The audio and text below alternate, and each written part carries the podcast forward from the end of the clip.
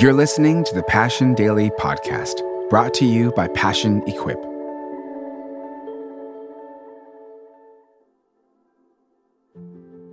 Hi, my name is Gabby, and today's January 16th. We're reading from the book of Deuteronomy. As we open the scriptures, take this time to pause, be still, and focus on God's word and his presence.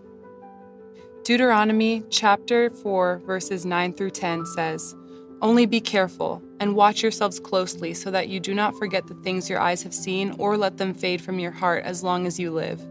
Teach them to your children and to their children after them. Remember the day you stood before the Lord your God at Horeb, when he said to me, Assemble the people before me to hear my words, so that they may learn to revere me as long as they live in the land, and may teach them to their children. Deuteronomy chapter 4 verse 23 says, Be careful not to forget the covenant of the Lord your God that he made with you. Do not make for yourselves an idol in the form of anything the Lord your God has forbidden. Throughout scripture, remembering is a major theme. Authors constantly reminded God's people to remember his faithfulness. The nations were admonished to remember the Lord and turn to him. In contrast, the Lord was petitioned to not remember sins and show instead his goodness and pour out his blessing. Among God's people, the failure to remember results in cyclical patterns of sin and rebellion. When the people forgot God, both his character and his past faithfulness to the nation, they were prone to a host of sins.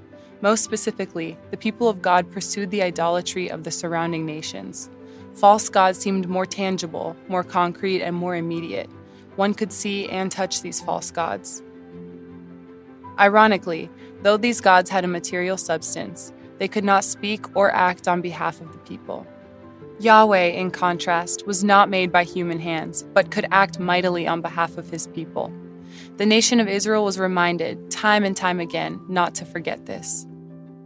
How forgetful God's people are concerning the truths of Scripture, thus finding themselves unable to stand firm on God's promises.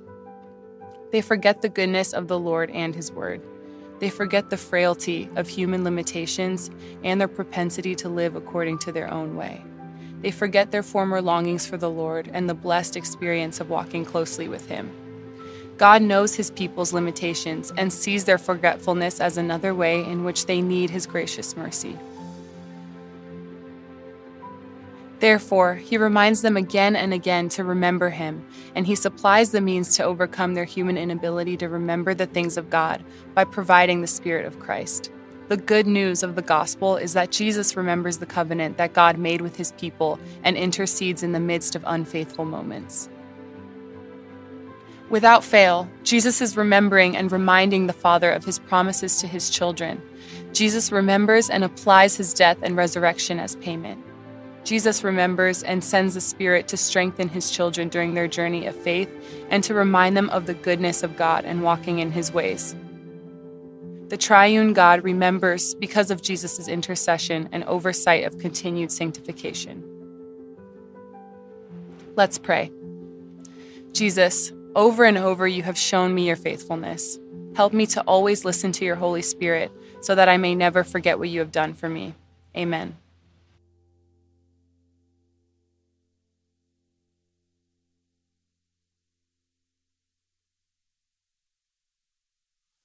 Thanks for listening to the Passion Daily Podcast, brought to you by Passion Equip.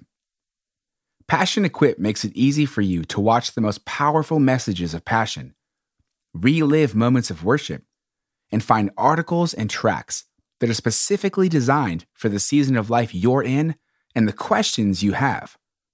To access thousands and thousands of resources, all designed to encourage you towards knowing God above all else, visit passionequip.com today.